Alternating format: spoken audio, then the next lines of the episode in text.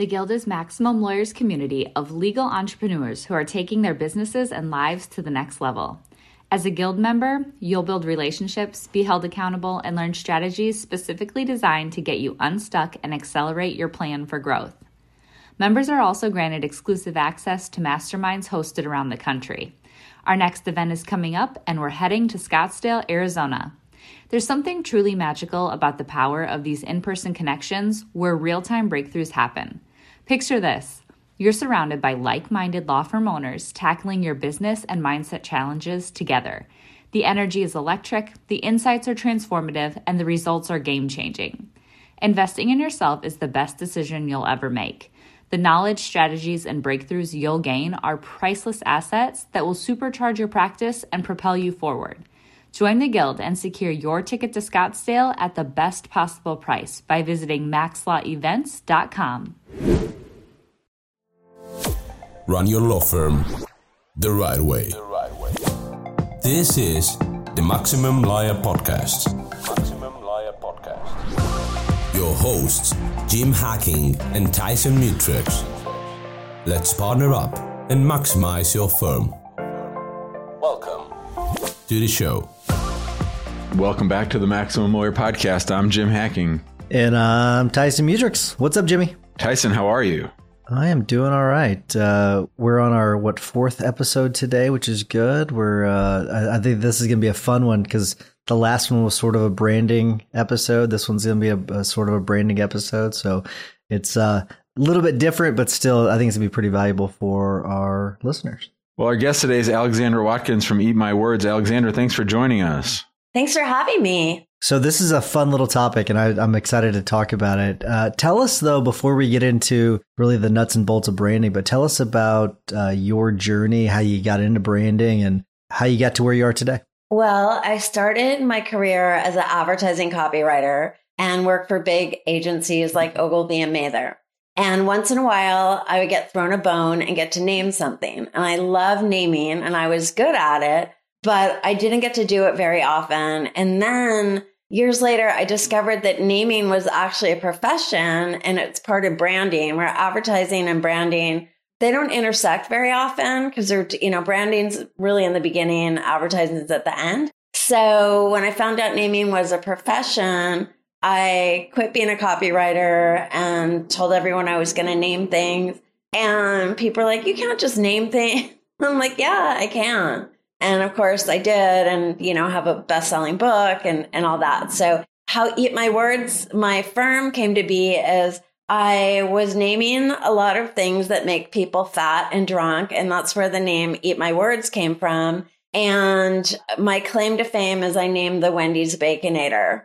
And I did that as a freelancer for another firm. And that's when I knew like I had to really have my own firm and get my own direct clients instead of working for all these big branding firms and naming agencies. That's so great. Uh, you know, my daughter's name is Noor, N O O R, and I call her the Nornator. So I appreciate the Baconator. That's pretty awesome. Okay, so what does that mean you name things? Like, how does it work? What does that even mean? How can someone do that as a full time profession? Well, companies come to Eat My Words that need new names for products or companies need a name for, or people need a name for their new company. Sometimes a company has a spin-off company or a sub brand. And yeah, they just need help. So they complete our creative brief and our team goes to work coming up with a bunch of name ideas for them. So we see a lot of uh, law firms, you know, starting law uh, their firms, and they usually just name it after themselves. And you see, you know, names in law firms all the time. I wonder what the qualities are of a good brand name. Law firms are, are some of our favorite clients to work with because there's nowhere to go but up, right? Because there's so few. Because people do name companies after themselves, and law firms are, you know, obviously Lots of people want their name on the door, partners' names on the door. And I'll tell you really quickly before I tell you about great brand names and the qualities of them. We've named a number of law firms. Bedrock uh, specialized in helping startups build their foundation. And we named um, Terrain, which is, does environmental legal. We named uh, a litigation firm in San Francisco, Tectonic, because they're shaking things up in fringe industries. So those are some, just some of the law firms that we've named. So there's five qualities that make a name great. I have an acronym for this. I have an acronym for the good qualities and the bad qualities. It's uh, SMILE is an acronym for the good ones. Scratch are the seven deadly deal breakers when to scratch it off the list because it makes you scratch your head. So the five qualities that make a name great, the SMILE uh, acronym is S stands for suggestive and not suggestive in like a legal term, but that it suggests something about what your brand is or does. So for instance, Amazon suggests enormous.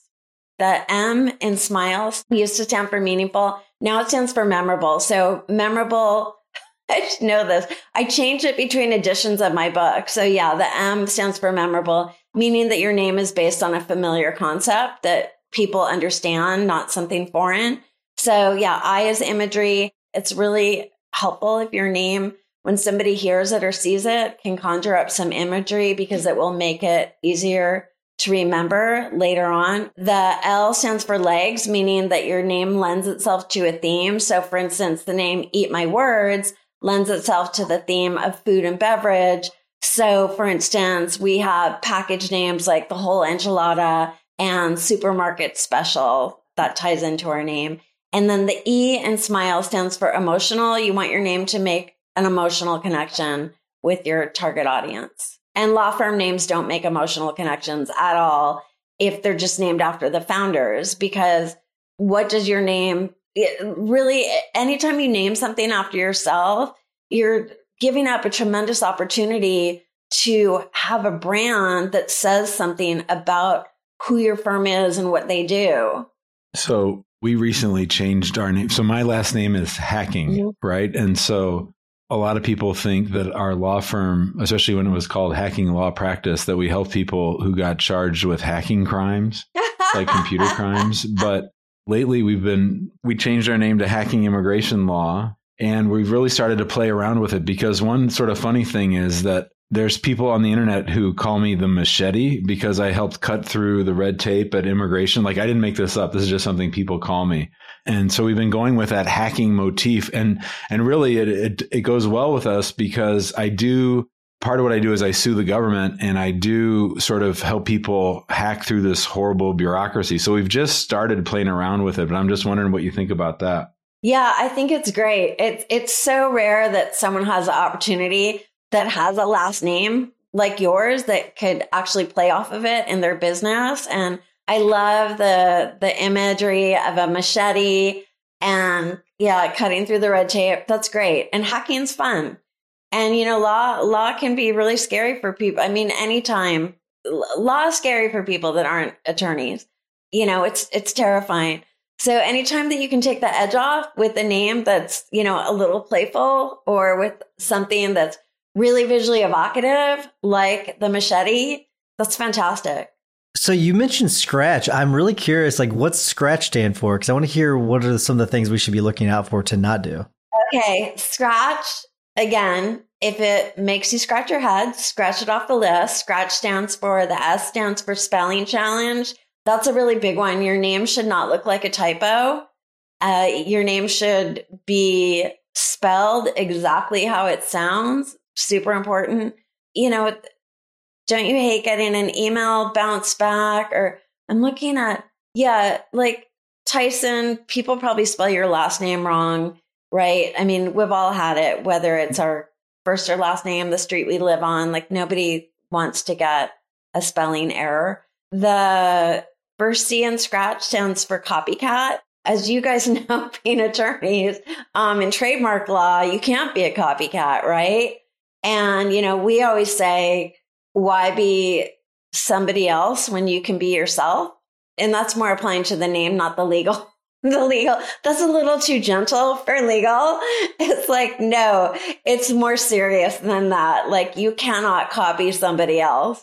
And then the R in scratch stands for restrictive. And that's when you have a name that kind of boxes you in and doesn't allow for expansion so, or you just outgrow your name. So, for instance, 24 hour fitness, not all of them are open 24 hours anymore. So, that's a restrictive name. So we try to encourage people when they're coming up with their names to look in their crystal ball so they don't get locked into a name that doesn't allow for future growth. So really imagine how you might scale in the future. Then the, oh wait, the A stands for annoying. And annoying is, it's subjective, obviously, but I think annoying is, you know, cutesy spellings of names or if your name is ambiguous, you know, nothing about your business should be ambiguous, especially your name. Or if it's missing vowels, you know, just anything that might annoy or frustrate potential customers, your name should be a welcome mat, not a do not enter sign. The T in Scratch stands for tame, and tame names are kind of flat and boring. They can be a little descriptive. Again, we know a big no no when it comes to trademark law. So we encourage people don't be a wallflower. If you want to stand out and get noticed, you can't afford to be shy. So don't have a tame name. And then the second C in Scratch stands for curse of knowledge. And that is where you know what your name means, but other people don't. It's often a name that's in a foreign language, which just seems to be a go to for people like, oh, I'll name it, you know, whatever in Swahili. Like people don't know Swahili or really most other languages. And then finally, and this last one, this next last letter leads really works with um, curse of knowledge as well. Is the H in Scratch stands for hard to pronounce, and you know, foreign names are often hard to pronounce. Sur la table, so many people pronounce it sur la table because the word looks like table. Like, why would you not pronounce it table? So there's so many names that people mispronounce because they are in foreign languages that we don't know how to pronounce. And your name should only be pronounced, be, you know, intuitive to pronounce one way. Um, because if people are pronouncing your name different ways, that's going to dilute your brand. So that's Scratch. So when I was listening to you go through Scratch, I was thinking about all these tech companies that have these sort of cutesy little names where they take out the vowels or they add an extra consonant at the end. It just seems so ridiculous to me. Absolutely. That's where the Smiling Scratch came from. I lived in San Francisco for 22 years and those names made me crazy. Yeah. And there's so much wrong with startup names. And it's, you know, it's all driven by this obsession to have an exact match domain name, like a .com. And you don't have to have an exact match domain. Nobody expects anyone to anymore. I mean, they're all, they're all gone. So, you know, we recommend that people have a modifier, just add, add, like if we weren't eatmywords.com, we would be eat my words branding or eat my words naming, eat my words brand names. That having a modifier helps with search engine optimization. So it's not a bad thing to have a modifier, but somebody somewhere decided that that is what you had to do, you know, not realizing like, you know, Tesla for the first 13 years wasn't at tesla.com. They were teslamotors.com. Facebook for, you know, was the Facebook up until 2005. You know, Dropbox, Get Dropbox, Basecamp, Basecamp HQ, and all of those companies were willing to forego having an exact match domain name and just you know, know that if they wanted, they could purchase it later when they, you know, had the funds to do so, or just, that they just wouldn't. I mean, Square is still at squareup.com, SlideShare, slideshare.net. Could you talk a little bit about the thought process and and I know this is sort of what you do, so this would probably be sort of simplified, but what is the the approach you take in helping people develop what their name should be? Well, we have them complete a creative brief, which is like a roadmap. So, you know, what's the tone and personality they want to communicate in their name? What's the style of name that they like? Do they like clever names? Like, you know, we named a GPS for dogs, Retriever. And we named a Spanish language school Gringo Lingo. That's Gringo Lingo is a more playful name. Do they want a more serious, you know, B2B style name? So that's really something to think about.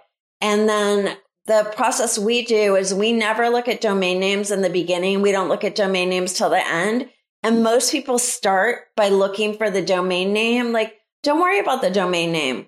First, come up with a great brand name. You know, run your trademark screens.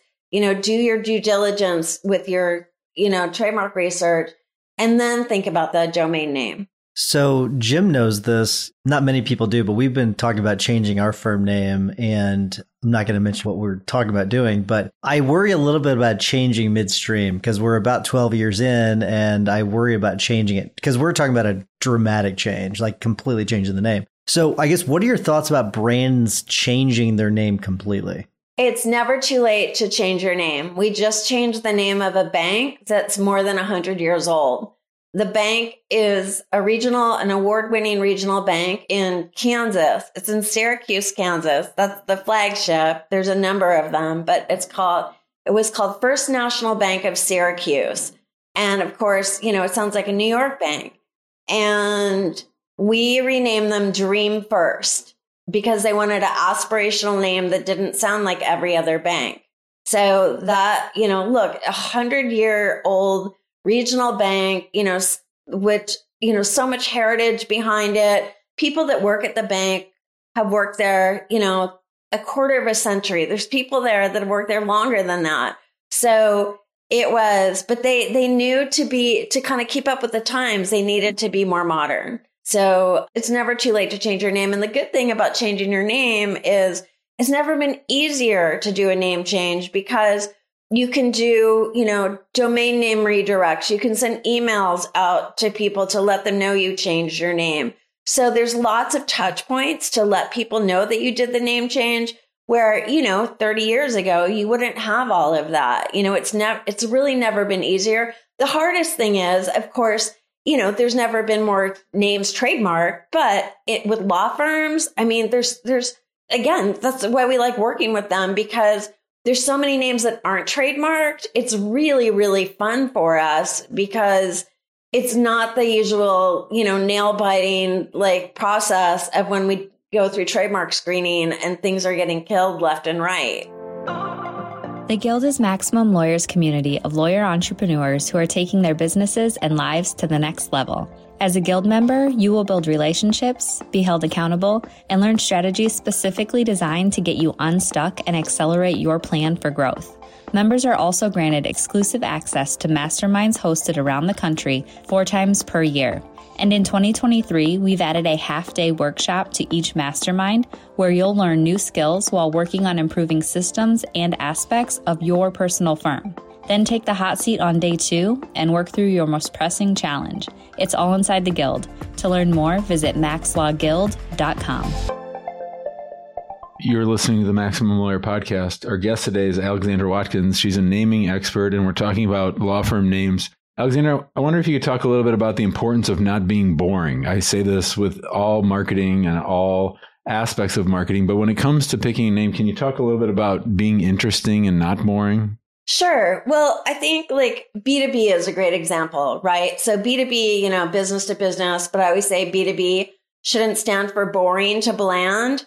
When you're boring, no one notices you. You fade into the background.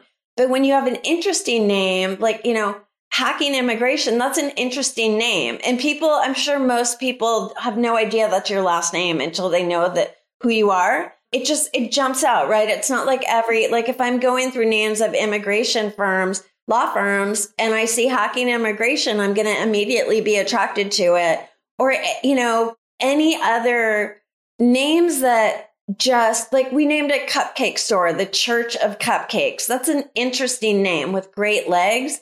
So anytime that you can have a name that starts a conversation, then it's a great name. In a conversation in a good way, not WTF, like, what is that? What does XOBNI mean? Like, but more like, oh, eat my words. What's that? Like, that totally starts a conversation. I so badly want to run our proposed firm name by you, but I, I'm not going to. I'll call you afterwards and we'll chat some more. Call me after, run it by me. Yeah, and I'll tell you what I think. And if it's not working, I'll I'll be honest and I'll give you some ideas of how you can make it better. Yeah, it would be my pleasure. I love it. Very cool.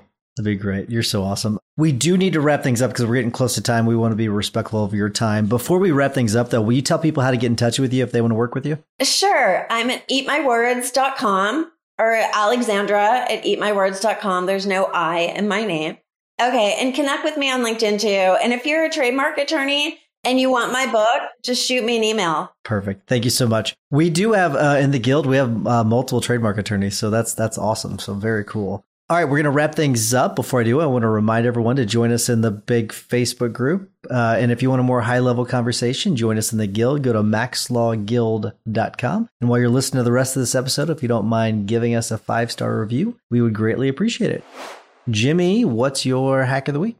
Speaking of LinkedIn, my hack of the week is to post regularly in LinkedIn. We've started about six weeks ago and maybe eight weeks ago. We post every single business day, so Monday through Friday and we're getting tons of great engagement. And the surprising benefit that's really come out of it is the awesome resumes that we've gotten. So, you know, I always take a position with immigration. I always am happy to stick it in the eye of immigration. And I like talking about our lawsuits and all that stuff. That resonates with certain people and it resonates with the kinds of lawyers and paralegals that we want to work here. So the one thing that's been really surprising about our commitment to posting in LinkedIn more often isn't so much the connections that we've made, and we've made great connections, and our number of followers are up like 1,300 people in six weeks. But the bigger thing is the actual resumes we're getting unsolicited from people who want to come work for us. So it's not something I anticipated from LinkedIn, but certainly something we're happy about. Nice. I can't stand going on to LinkedIn, but I hear that there's a lot of value in it. So we do a little bit of posting, but I we need to up our game. So that's a good reminder, Jimmy. Alexandra, so we, this is where we always ask our guests to give a tip or a hack of the week. Yeah, you got a tip for us, so fire it away.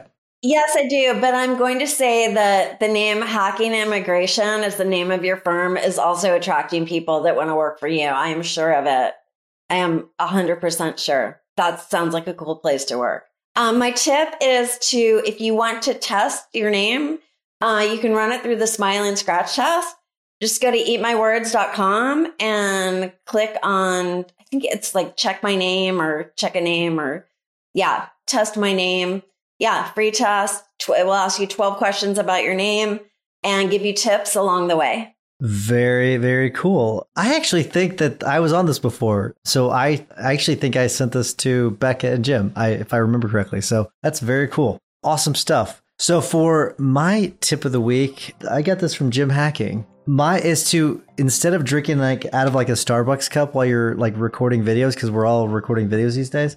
Get a nice little bland cup and put whatever you want in it. I've got water in this, and it just Jim's got a he's got a Darth Vader cup, but instead of like using like a Starbucks cup or something, you know, that's uh that can maybe trigger people, you like go with like something bland. I'm doing a nice little white you know, ceramic cup with nothing on it. So, and I think it's actually pretty good, Jim. I think it's a good tip. So thanks for that. Alexandra, thank you so much for coming on. Really appreciate it. This is a lot of fun. And I can't wait to, to run this name by you. I'll reach out to you offline. Sounds good. Thanks, you guys. Thanks, Alexandra. Have a wonderful day. Appreciate it.